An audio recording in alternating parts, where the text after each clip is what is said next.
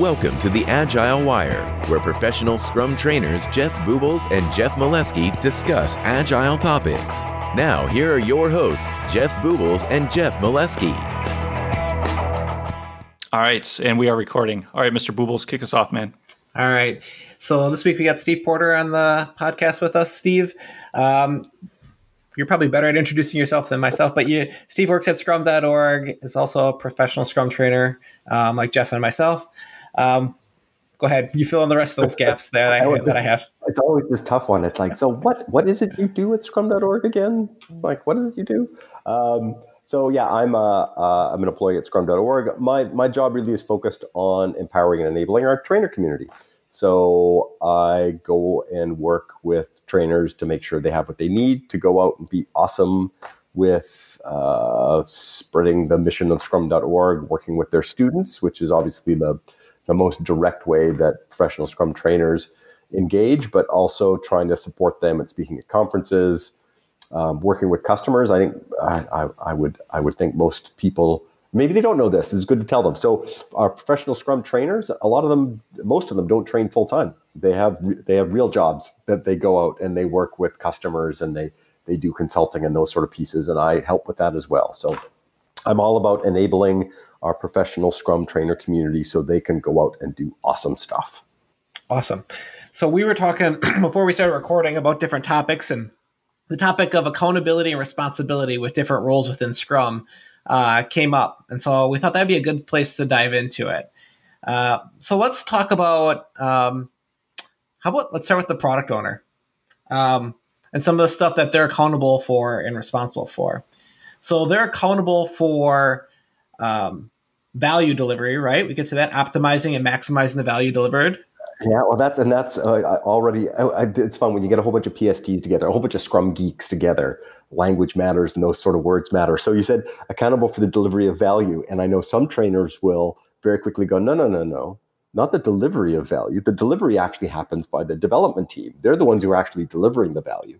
Product owners are responsible to make sure that the the work that they do is of the highest value possible. So they kind of choose what to work on hopefully that what they work on is the most valuable thing as, as, as it possibly could be. And then they pass it off the development team, and then they're accountable for the delivery of the actual pieces of work, which is totally 100% scrum, geeky, nerdy sort of thing.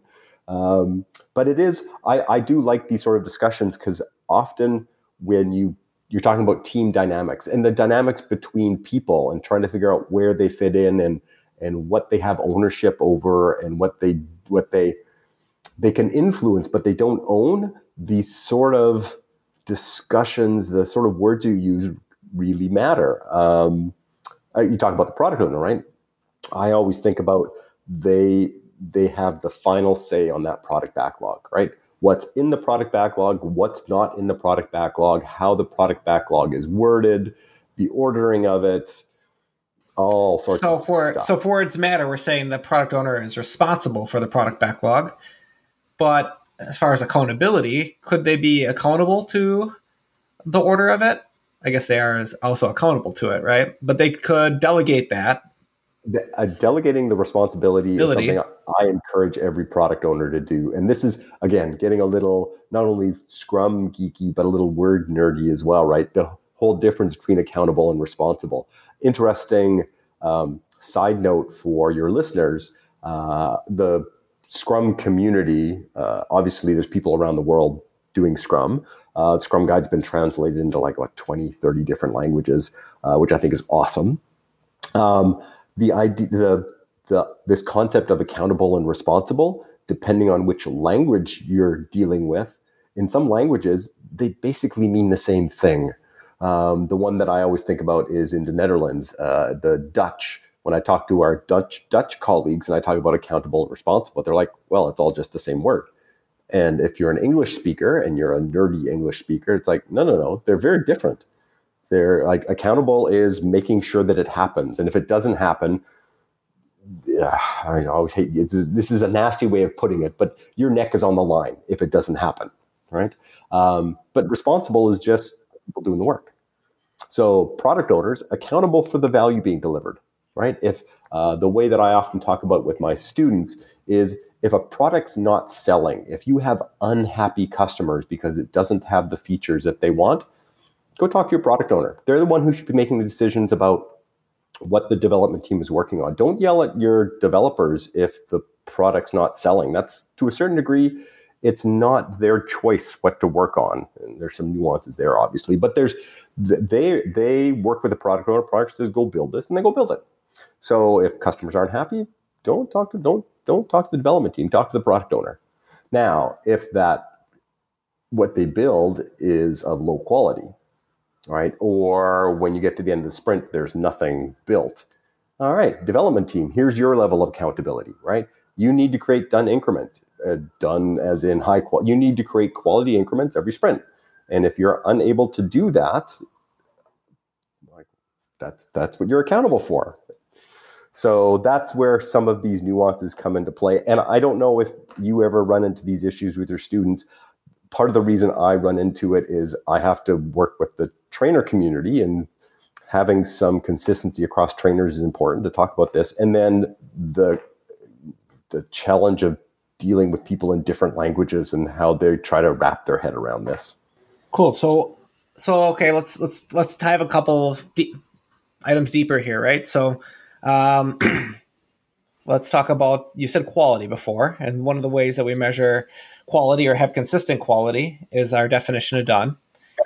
And so this is one that i think surprises a lot of students when we start talking about definition of done when we say the development team is accountable for creating the definition of done and accountable for quality um, and I'll get pushback sometimes as a product owner. Well, I want to be a part of that. Like I want to, I want to say what quality is because I really care about that. And so this is one of those ones where you have to have a conversation about, well, you're a key stakeholder, right? Like you care about this. A poor quality product is going to reflect badly in the market, and that's what you really care about, the value that's being delivered. And um, and so yeah, that's that is something you care about, but it's not something that you have the responsibility for, right? Of creating. I always encourage I always encourage the members of my Scrum team to work together to come to some consensus. Consensus building can be great when you're a team, um, and I really hope people don't pull out their accountability card. Right, where a product owner says, "Hey, I'm account I'm hey I'm accountable for the product backlog. I have the final say. You have to listen to me because I'm I'm in charge." Um, hopefully, you can find some compromise. Yeah, I think that it's it's a, it's good to see that not card not be played, but having everybody be aware of where the mm. accountability truly lies and where their boundaries of responsibility really are yeah. is a really helpful thing for people to understand um, you know when they just have a say and when like i should be the one owning this and i have the you know pure accountability because i think when there's that mix up that's where you get a lot of tensions and a lot of conflicts yeah and one of the things that i think about um, one of the things i love about scrum is its fast feedback cycle you have no more than a month to get some hopefully tangible return on your investment, get some value delivered. And sometimes to move things forward, you need to just say, all right, let's just go with it. Um, I worked uh, uh, on a Scrum team where um, during planning, I would often, as product owner, come up with these really crazy ideas. And my development team, I'd get some pushback, and they're like, well, I'm not sure we should do this and every once in a while, to cut off the discussion, uh, members of the development team would go, you know what? Steve's the product owner. Let's just do what he says. And it would just move us forward. And if I was wrong, well, we'd find out in no more than a month that it wasn't a good idea. And being able to acknowledge that someone has the final say can help move things forward, which we need to do when we're trying to do something with a rapid feedback cycle. Now, definition of done is a really nasty one um, because uh, you've got the development team who does the actual work. They're they're the one who are creating the done increment. So you'd think they would have some say in it. They're the people doing the work. Um, the product owner uh, is, if we're talking about long term return on investment, and the there's there is value in having quality. So having some influence, some say is interesting. And here's something that uh, honestly, another trainer brought to my attention because it was something that I hadn't read in the Scrum Guide. Um, is the influence that the organization plays in the definition of done. There's one sentence in there that says if the organization has set quality goals, development team, the Scrum team has to follow it. So you could say the development team has the final say, but if the organization says, well, no, hang on, we've got some quality measures that you have to follow, then guess what? You've got to follow them, which intuitively kind of makes sense. If I work for a company and they says, you know, if we're going to put anything into production, it's got to be run by the legal department or whatever crazy thing you want to create. It's hard for a developer, a person who works for that organization, to say, no, we don't want to do that. We're self-organizing. Uh, it's like, yeah, that's self-organization doesn't work that way. Sometimes you need to have boundaries. Yeah, I, I the way I could like to explain it too is that that boundary though set by the organization is the floor, not the ceiling. So this is the baseline, and you can expand on top of that. So if it's unit test code coverage and the organization says it has to be at 60%, there's nothing saying you as a team can't get it up to 80% and say that's what ours is. Um, or do something, you know, add something extra into the definition of done that's not even covered in any part of it, like maybe a legal review if you if you work with a lot of like insurance policies and you and you need something like that. Um, yeah, so I think that's another one too, where just understanding um, where that comes from and where those responsibilities lie um, can help you to really figure out who does what in that situation. Yeah. And this idea that it's a floor, not a ceiling, I like that. Um, I may borrow that. Um, and I do like the Scrum's got a whole bunch of constructs that that are similar to that, right? It's we're we're identifying a bare minimum. But if you want to do it more and you find value from it, then do it more. Um, one of the one of the reoccurring myths that you hear people talk about with Scrum. It's like Scrum, Scrum is all about big batch. You're only delivering to production once a month. Like, no, it's all about continuous delivery and continual release and continuous, continuous, continuous. And I say to people, if you if you want to, you know, release to production, if you want to have production ready, excuse me, software uh, multiple times a day, excellent. However, at least once a month, make sure you've got something that is production ready. Uh, at least once a month, meet with stakeholders. At least once a day, get together with your team members to talk about what do we want to achieve this sprint. At least once a month, come up with a goal and a plan to achieve that goal. And if you want to do it more often, awesome. Do it more often, right? It's a floor, not a ceiling. Yeah, I, I, like to think about that really just the whole framework, that minimal but sufficient uh, mindset of and and Don did a, just an incredible job of really hammering this this home in in the PSPO course that I had taken with him. But like Scrum is a framework, it almost requires you to be adding things to it to make it a process. It like you can have a marketing team that's a Scrum team and the mainframe team that's a Scrum team. But when you go and you look at their process, the things that they have added to Scrum to make it unique to their context. They're going to be very different, but they're still going to do a daily scrum. They're still going to have a sprint review. They're still going to have a sprint retrospective. The foundation, the framework is still the same, but the things you have added to it um, make it y- your own. You you make it a process at that point. Yeah, and hopefully a continuously improving process, um, which for me implies a continuously changing process. Uh, and an acknowledgement that sometimes the changes you make aren't necessarily going to be for for better. Um, interesting story. So Scrum.org, we do Scrum. Go figure. Uh, and uh, one of the things that I always smile about at our own organization is we'll occasionally make a change to how we do things, and uh, on occasion we'll make a change, and someone on the team will point out it's like hey, we used to do things that way, and now we're going back to that, implying that it was wrong, right? Implying that it's like, you know, this is this is dumb. Like we started this way and then we changed it and we're going back again. What a waste that was. And I have to kind of shrug and it's like, we learned something.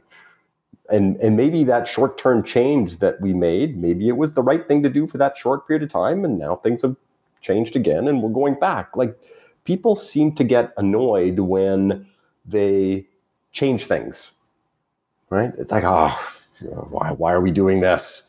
And it's like, well, this is how you get better. And this change that you're making to your process, right? Uh, it might suck. It might be really bad. It might be something that we never want to repeat ever again. But the good news is, at least with your horizon is no more than a month, right? Uh, and if you've got shorter sprints, it's even less. So I always encourage people to experiment with the change to the process, right? Because Scrums gives you a framework. You need to build your own processes. And if you want to try something crazy, try it. Let's try mobbing. Mobbing sounds just like this really new, cool thing. It's like, oh, I'm not sure about this mobbing thing. This sounds kind of crazy. Give it a try. Try mobbing once in a sprint. And if you do it and you don't like it, all right, you've learned something. Try something crazy next. I, w- I was thinking about as you were talking about um, changing the way you do things, uh, you know, f- frequently. Um, there's one of the big learning takeaways having just taught the psk a few few weeks ago now like that was one of the big things in there. It's just like if your workflow hasn't changed in in six months you're probably doing something wrong right? Like continuous improvement it's it's not just for scrum you know it, it's for kanban as well. Um, and really thinking about your overall workflow. What are the experiments that you're running um, to try and change these for better or worse? Um, it should be continuously improving, which means it's in a continuous state of change. Sometimes it's going to be for the better, sometimes it's going to be for the worse, but overall, it, we're, we're, there's a state of flux that's continuously happening. Yeah. I think we also have to watch when you're talking about changing. Um, that you're not changing the framework, right? Scrum is a framework; it has specific elements that are a part of it. And I think you said this actually once, Steve, at a face to face. Maybe it was even a couple years ago. You might not even remember you saying this, but I thought it was really insightful and it stuck with me. Um, is that if somebody goes ahead and they maybe start doing scrum but then they they don't. Maybe they don't do daily scrums. Maybe they don't do retrospectives retrospectives. Maybe they don't do have a sprint goal right? They're, they're not they're missing some core elements of scrum but they're delivering done working software that's that makes their customers happy and they're doing it in 30 days or less. I think that's awesome and you i think you said something along the lines of let's go to the bar i'll buy you a drink you can tell me how you're doing it yeah. Um, that's that's that's that's a great thing, but it's not Scrum, but it's it's still incremental delivery, which is which is what we're really trying to get to, so that we can learn from an empirical process, um, right? So I think I think that's the other thing to keep in mind as you're as you're making changes to your process is that there is a framework there. So like keep the framework, but make changes around the framework. The framework's very flexible once you know what po- parts are flexible and which parts aren't. Yeah. Um, I'll go back to a story I, I had with a client um, somewhat recently, and it was a marketing team, and it was a big organization, and they were talking about how they wanted user stories. Everyone should be using user stories across the board and it just didn't work for them. And so I said, well, let's try um, hypothesis-driven development. Let's just let's let's think about hypothesis. What are we doing for what campaign? What are the results we want to have, and how are we going to articulate that problem and start focusing more on those outcomes? And then we'll try to deliver that all the way to done in 30 days or less. And and that worked really well. But the user story format just didn't work because they're not building something for a user. They're building it to market a product, and they have a guess, an experiment they're going to run, and then we're going to test that, and then we're going to put it into a bigger like campaign that's more automated. So it's just one of those things that there's a lot of resistance to doing something like that. But that's one of those things where that's why self there's self organizing teams that say this works well for us over here, and this might work really well for you over here, and they don't have to be the same. Yeah, yeah, that's that's a great point to make, and. Uh, that that that comment that I talked and I, I can kind of in the back of my head hear what the things that I would I would say that and it's when I talk to people and I talk about being a Scrum trainer. I talk I work about Scrum and I work for Scrum.org. Um, one of the things I will often remind people, or I, I feel it's good to remind them, is I, I like I'm a Scrum enthusiast. Like I kind of like Scrum. I'm certainly not an evangelist. I've stopped using that word uh, just because of the connotation uh, around uh, religion, and, and it's just that I don't want to. It's not that I have anything against religion. I, actually, I prefer to. Religion's awesome. I, I don't want to equate Scrum with religion. Like Scrum is just a, religion is just this amazing thing. Scrum is just this framework, right? So I'm an enthusiast, much like you would be in sports, right? Um, however, if someone shows me something better than Scrum, right, and maybe even has some evidence around that, I'm gonna kick Scrum to the curb like I have, I'm as as enthusiastic about it as I am. If someone gives me something better, I'm all for it. And this is why you'd mentioned if I run into someone and they're doing awesome things and they're not following the framework, oh, please tell me all about it. I'd love to learn what you're doing. And I'm certainly not going to tell you that, oh, you're bad. You're not doing a daily. You should start doing dailies. That would just be crazy, right? Um, the I do encourage them if they've found a better way of doing something that doesn't follow the rules of the framework. I tell people give it its own name, right? Uh, for a couple of reasons. One, take credit for it, right? If you found a better way of doing Scrum, don't call it Scrum. Call, call it your own Jeff's amazing new framework for value delivery. Take some credit for it because you should, because that's an awesome thing if you can create a different set of rules to help people deliver value in, in short bits and continuously improve. The other reason I would suggest you call it something else is just to not confuse people because if you're doing something that's not Scrum and you're calling it Scrum, Scrum is so well defined, someone might show up at your door and it's like, oh, you're doing Scrum, great when's the daily? And they're like, well, we don't do a daily. It's like, what? Huh? What? So the more clear you can be about your processes, probably the better it is to communicate around with other people. But really, if you found better ways to do something, high five. Like really, I'm I am so happy for you. And and tell me about it. I would love to, and I will spread the word to other people about this great new process you've discovered. Yeah, so uh, it's interesting that you're bringing up just the the consistency around messaging with what, what are we or are we not doing, and I'm curious for for both your perspective on this, but I see that often with with clients is they just they latch onto terms without understanding what they are, and so oh um, the easy example is the business analyst. Congratulations. There's no business analyst in Scrum. You're now the product owner.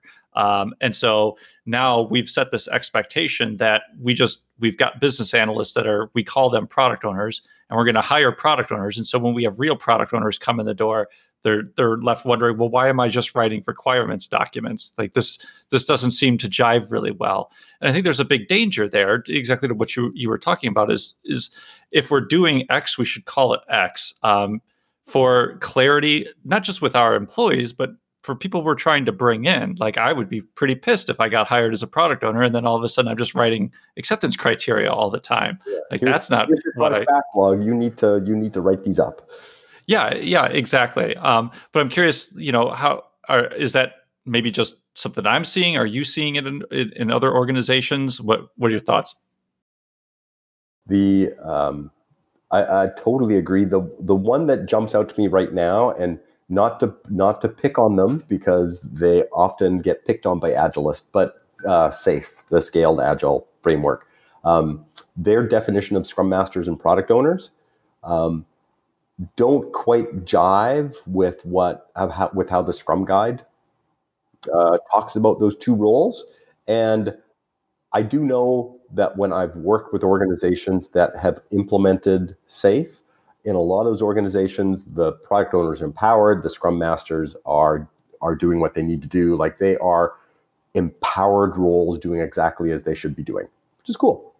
Um, in some organizations, not so much and it makes me a little sad because the they're trying hard to follow the guidelines and SAFe, which is good because people are looking for help in uh, moving to agile software delivery or agile product delivery, and they're and they need some help. And SAFe is certainly trying to help them get there. But then they bump into this one little spot that it's like, well, we've got Scrum teams, and I want to be doing Scrum, and I'll be doing SAFe, and then I have this, and this doesn't this doesn't jive. This doesn't make sense. And I think they're missing an opportunity to maximize the value of their teams by taking those two roles and really deprecating them, really making them disempowering them, making them either the go-between between teams in the in the case of a Scrum Master, uh, part-time role, uh, which in the case of a Scrum Master, or as a product owner very team focused and not business focused, which is, a, I think, a very missed opportunity. And you run the risk of having a, dis, a team that is disconnected from the needs of their stakeholders. And that's just one example. I, I was, as you were talking about that, I was just thinking about um, the like team backlogs instead of product backlogs. Yeah. Um, really um, we were just talking about this previously, but uh, local optimizations versus systems optimizations.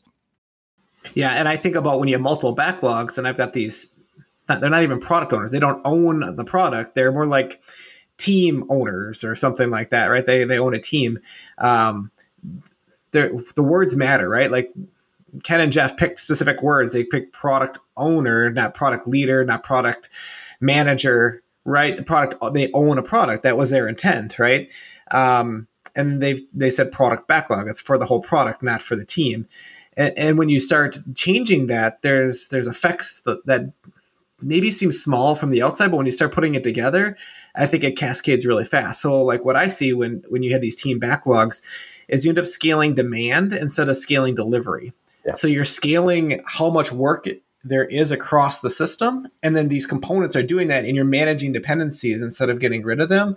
Where if you just have like we're supposed to have like one product owner, one product backlog, one to many teams, that's going to give you multiple teams to deliver done working product, but one under one succinct product, right? So I, I think that that's I guess that's the biggest gripe that I have with Scaled Agile Framework is that a lot of it doesn't have to be done that way, but that's the way that uh, a lot of te- a lot of organizations interpret it, right? Like, there's nothing saying that you can't have a done working increment every single sprint if you want, and you couldn't have a PI planning by every sprint. There's nothing that's saying you can't do that in SAFe, but no one does it that way, right? Like, and I think that's part of the problem. You don't get the done until you know maybe once a quarter if you're lucky, right? Yeah. And I do want to I, I want to be fair. There are a lot of companies who are doing really wonder, wonderful things with SAFe, but I think uh, they often find their own way, and the guidance isn't as helpful as it could be. Um, the, the, one of the things I will say is uh, the Scale Agile framework does talk about agile teams. Uh, they don't talk about Scrum teams. They talk about agile teams. They talk about Kanban, but then they they they pluck in the word Scrum Master and Product Owner and drop that in there. I'm like, could you maybe call them the Safe Master, or maybe call them the Safe? Like, call them again if you think this is a great pattern and you think it's a good pattern to have these team level backlog owners and these people who are coordinating work across teams, if you think it's a good idea and, and they do, and people have been successful with it, that's great. Call them your own thing. Take some ownership of it. Don't co opt the word of something else. Because what I'm really worried will happen is this really great idea of product ownership and the scrum master as servant leader and uh, empower enabler of teams is going to be damaged by all of these implementations that are using the words but not the intent is i think what you talked about earlier. They're missing the intent and then that will damage that will just make the the concept toxic everywhere. Yep i agree. Yeah i think yeah, it, that's that is the problem. Is they're using the same words to mean two different things, right? And then that gets a lot of people confused that aren't in it every day or don't have the deep knowledge of of this of this area. And maybe maybe I'm wrong. Maybe the pattern of having a team backlog and a team owner and having a person whose main job it is to coordinate across teams. Who knows? Maybe I'm wrong. Maybe that's the best practice. Uh, and I, I I could discover that. Right now, it's all mixed up in the language that they're co-opting.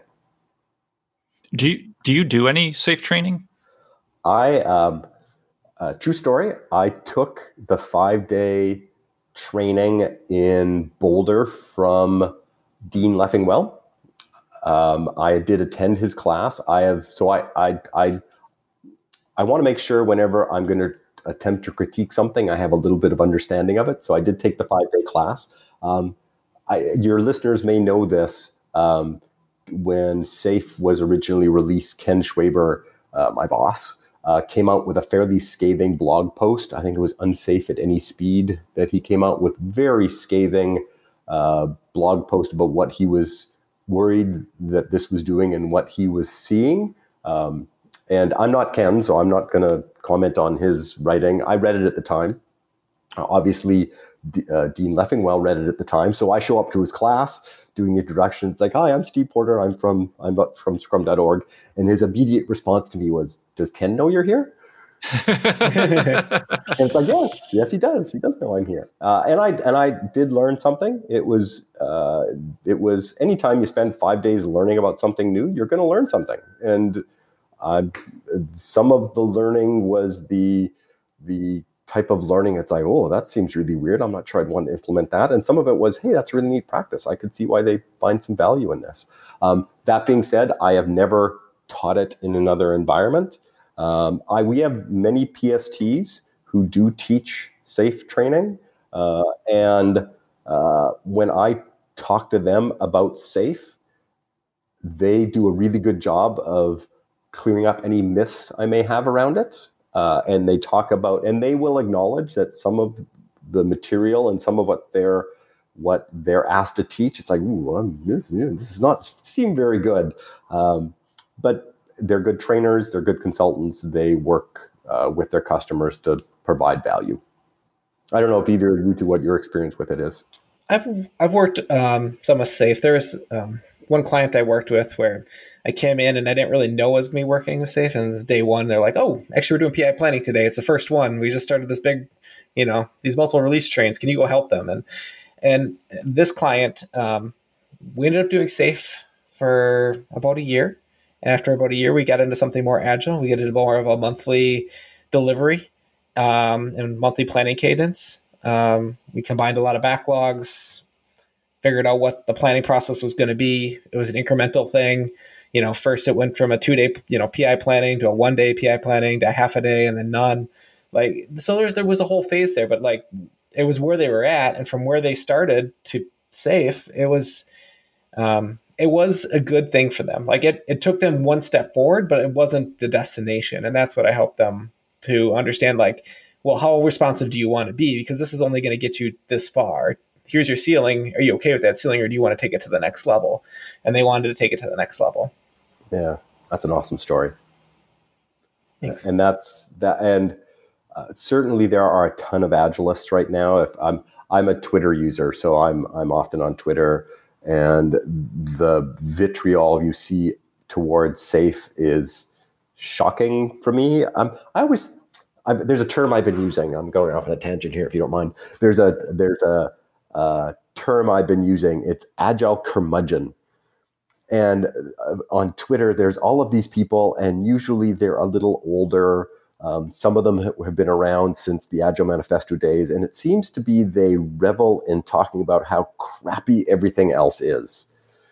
And uh, safe, obviously, is an area where they will uh, talk about how crappy it is and how bad it is. And I don't know, how can you be an agilist if you're not generally optimistic?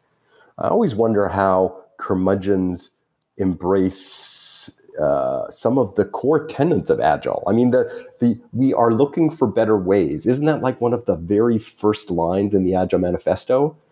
It's like we are looking for better ways, and I spend all of my time saying nasty things about all the other stuff I'm seeing around me. It's like, like how are you ever going to find something better if all you're focused on is how crappy everything is?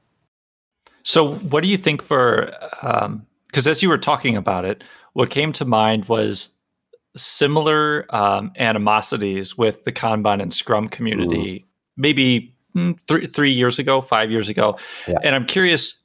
Uh, I, I'm not a Twitter user. That to me just is a whole level of stuff I don't want in my life. But um, I'm, I'm curious, since you have a pulse on that, is do you, do you see similarities between the two? And one, I guess, does does that animosity still exist to uh, the same degree for Scrum and Kanban. And the reason I ask is because I, I feel like with the PSK, Scrum.org at least has taken a very deliberate step forward to say, hey, look, we're let's move beyond this and you know, building bridges, uh, which which is all great stuff. But I'm curious if I'm just biased to that, um, or if it still exists out there. Cur- curious your thoughts on that. So it might be uh, because of the audience that I listen to. So there's always the the problem that you're you're tuning into the things you want to listen to and you're tuning out things you don't. Um, I am not seeing the same level of uh, animosity from the the people who are proponents of the two different approaches. Uh, I still, I and this could be a level of maturity. Scrum was first. Kanban came second. Um, I'm seeing less Scrum people be antagonistic towards Kanban. Uh, I am still seeing the occasional people who uh, like continuous flow. They like the the the freedom that Kanban gives you, looking at Scrum as being additional overhead that's not needed. Hmm. Right. So there's, uh, I find if it's an animosity is too strong a word, but I do find a lot of people look at Kanban and they just don't see the value of Scrum. I see very few people who like Scrum looking at Kanban and saying it's just stupid. Um, and my approach is always been they're both great.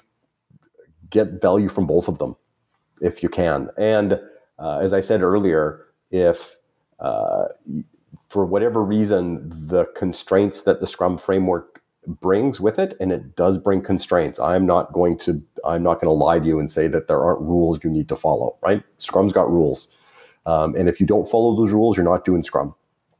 Um, if those constraints don't bring you any value, uh, and you would rather uh, not be constrained in that way, then please do Kanban. Uh, I, actually, I think I would, if you don't want the constraints that Scrum gives you, I see value in having some constraints, and Kanban has some constraints in it. If you're doing it well, it has some constraints in it. They're a bit more lightweight, they're a bit more flexible.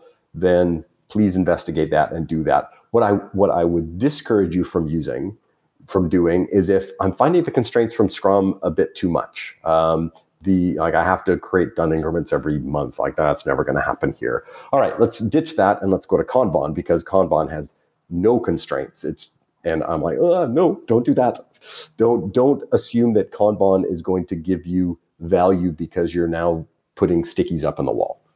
Um, immature Kanban uh, is uh, you run the risk of not continuously improving, not understanding your system.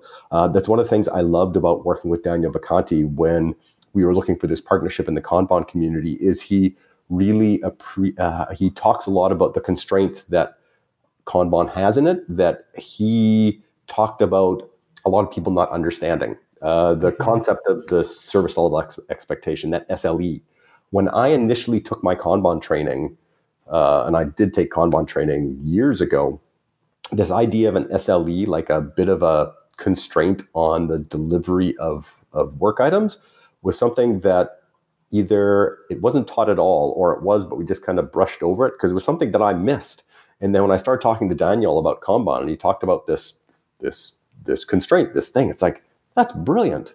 That's absolutely brilliant. That's a great constraint to help you actively flow your work. And I think that's an important piece that some people miss. Yeah, when I did Kanban training earlier in my career, like they didn't talk about work item age at all. And once I saw Daniel talking about that, I was like, well, that's awesome. This makes a lot more sense. You know, the SLE, work item age.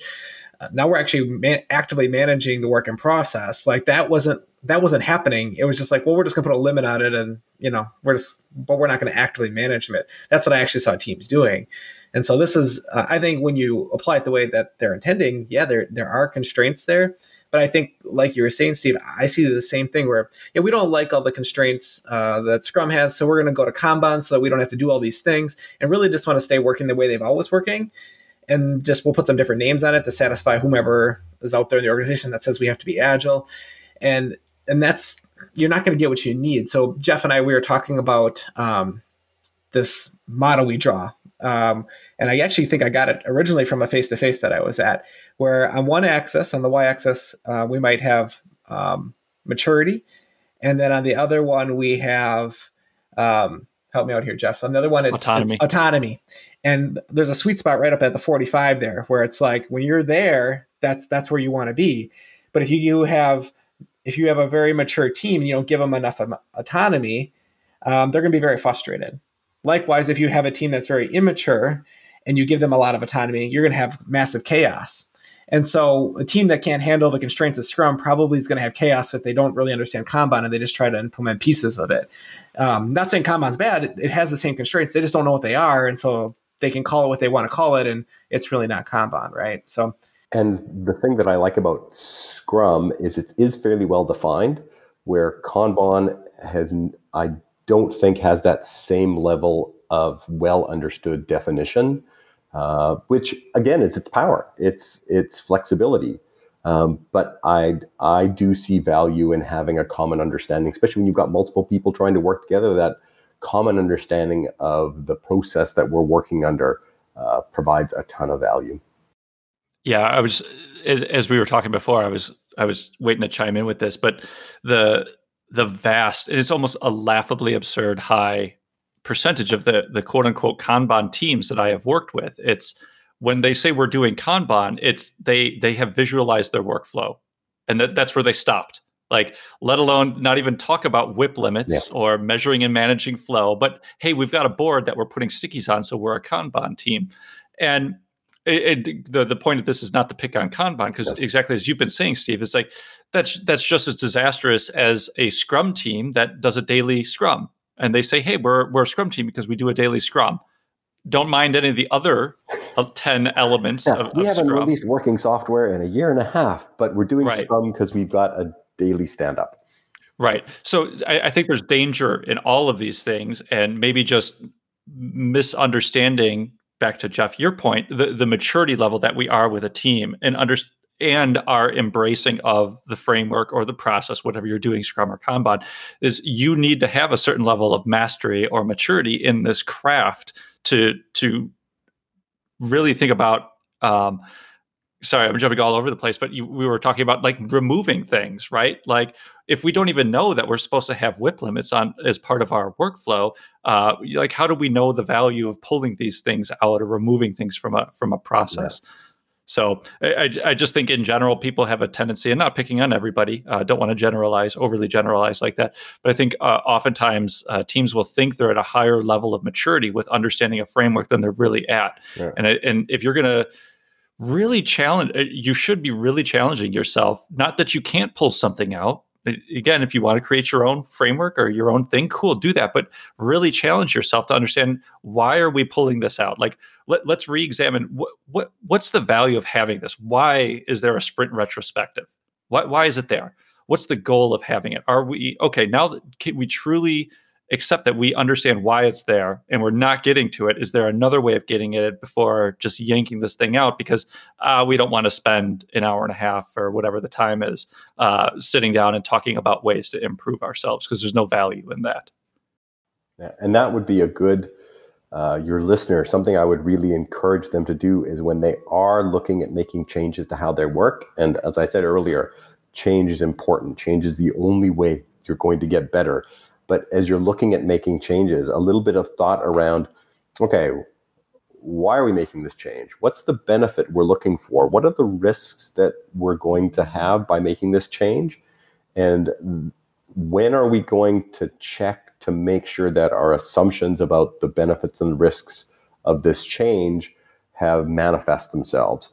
Scrum's great because it forces you. It's a forcing function. Every at least once a month, you're going to sit down and talk about the changes we made as a team. And hopefully, we're going to understand where those changes made things better or made things worse. Um, there are other ways of providing that forcing function uh, that, if you're not doing Scrum, you can have.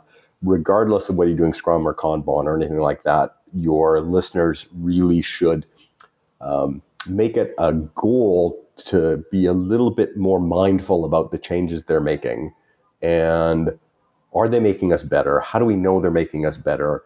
And if they have not made us better, be be have the courage to say, "Oh, that didn't work. Let's try something else." Uh, or if it did work, all right, great. Now what's next? So I, I like where you're going with that, Steve. And I guess I'm going to put you on the spot here just a little bit. So when when you're thinking about encouraging teams to have that experimental mindset and not just the new product that we're creating, but the the process of of how we're going about um, creating it, you know, putting on your scrum master hat how, how do you how do you have that conversation with the teams? Like maybe you're a sprint retro or whatever the the continuous improvement time has come and you're sitting there with the team. You know how do you how do you start that conversation with them or how do you go about prodding them oh i wish i i wish i had a, a really solid answer to that. I'm i am uh, forever struggling about how to get value out of a sprint retrospective and there are lots of different ways to do that. Uh, a couple of things to kick off the conversation. Um, often talking about the challenges that people had during a sprint, right? Uh, it's sometimes easier to come up with an improvement if you have a very concrete example of something that didn't go well. So, getting teams to think about, hey, what sucked this sprint? And what can we do next sprint to make sure that this particular piece doesn't happen again, which is a little bit of a negative connotation, but sometimes it's easier for people to do.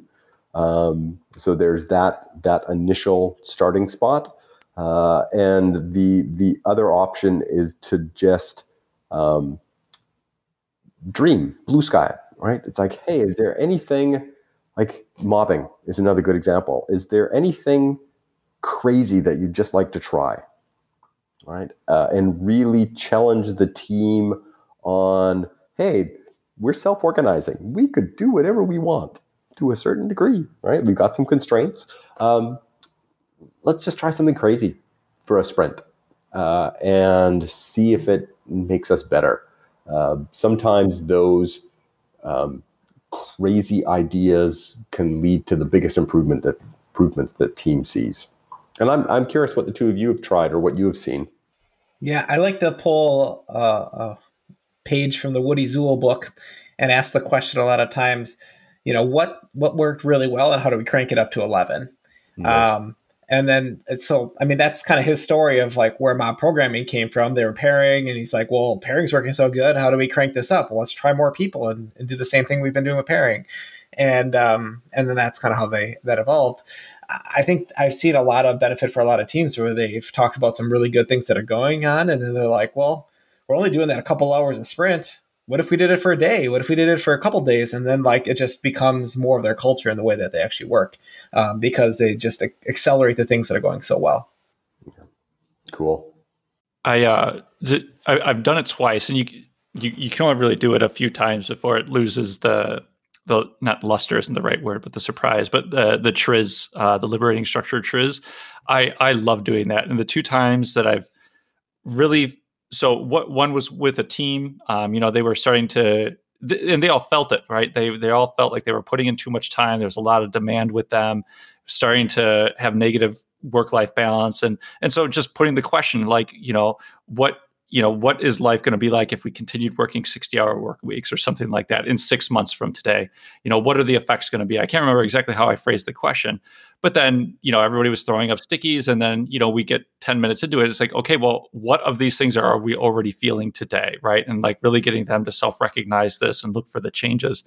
Um, I did a very similar exercise with uh with another group uh, at a client recently just saying again i can't remember exactly the the uh, the invitation, but it was something like, what can we do to make sure that we're damaging trust with one another? Because the, everybody was having tr- trust was the the big topic with people, and so I mean, they just lit up this board. It was probably like fifty stickies, uh, you know.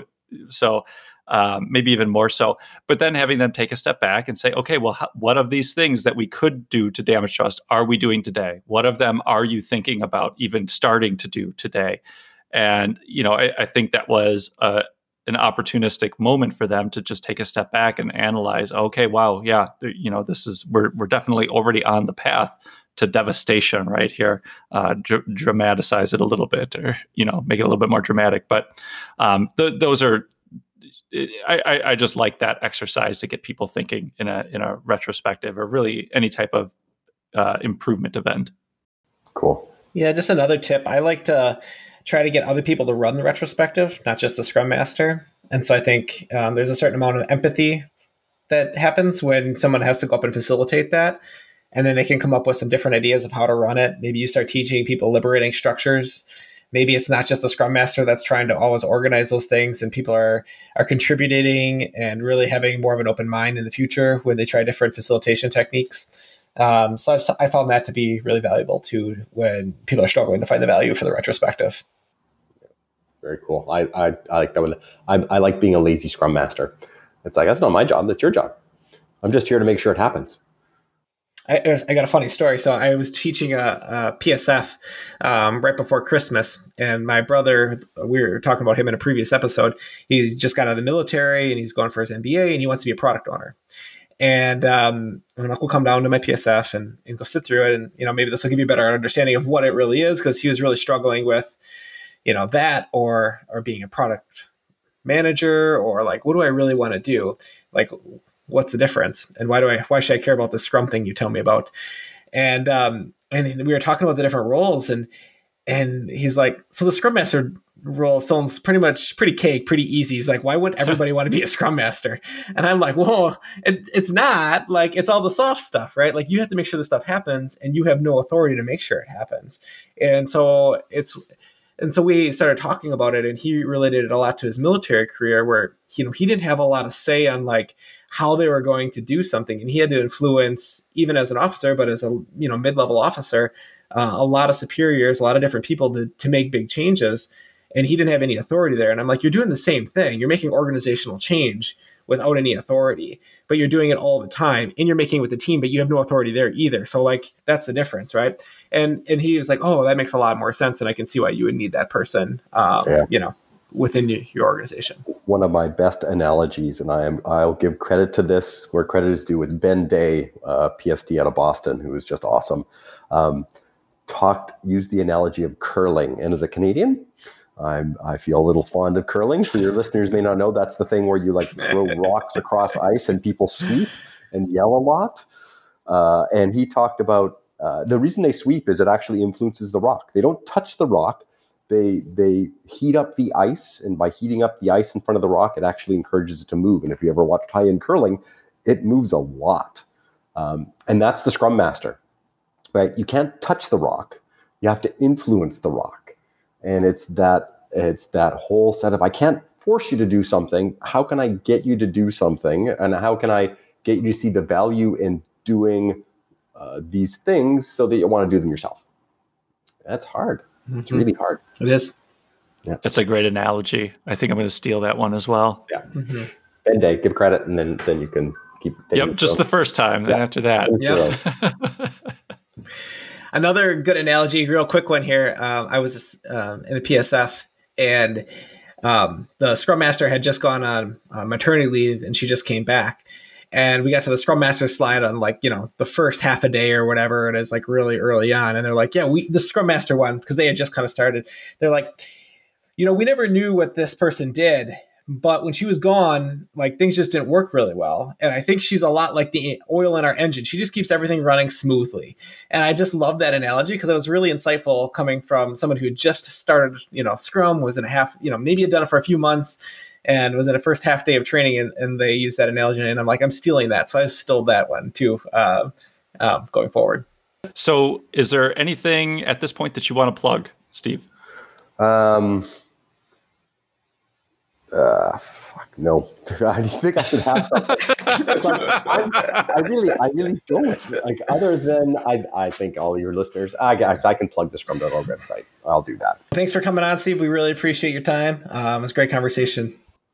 Yeah, thank you very much for this. And I really want to encourage your listeners to take advantage of any opportunity you can to learn more about Scrum, Agile, product delivery, agility in general um, by listening to podcasts like this, awesome podcasts, engaging with PSTs. Um, the Scrum.org website has a blog where PSTs like Jeff and Jeff are able to blog and all sorts of other PSTs from around the world. So it's a really great uh, place where you can learn more. Uh, there's all sorts of free resources, learning resources on the Scrum.org website. Uh, we don't ask anything of you. You can just show up and absorb everything. If you create a profile, it allows you to track some of the learning. So there's some ad- additional benefit there. So tons of free opportunities to learn. And if you would like to um, learn more, uh, maybe higher bandwidth learning, obviously opportunities to spend a couple of days with trainers like Jeff and Jeff uh, around the world. There is nothing, uh, nothing that replaces spending two days with another group of people learning about the challenges of being a scrum master or a product owner or the benefits of adding flow and kanban to your scrum teams or talk about scaling or agile leadership those two days are super super intense provide a ton of value um, and it's just a good thing to think about as we kick off 2020 and you're thinking about how do i want to improve this next year Awesome. All right. Thanks, Steve. You're welcome. Thanks, guys. Thank you for listening to the Agile Wire. We are consistently inspecting and adapting ourselves. We would appreciate feedback at feedback at theagilewire.com or on iTunes, Spotify, or Google Play Store. See you next time.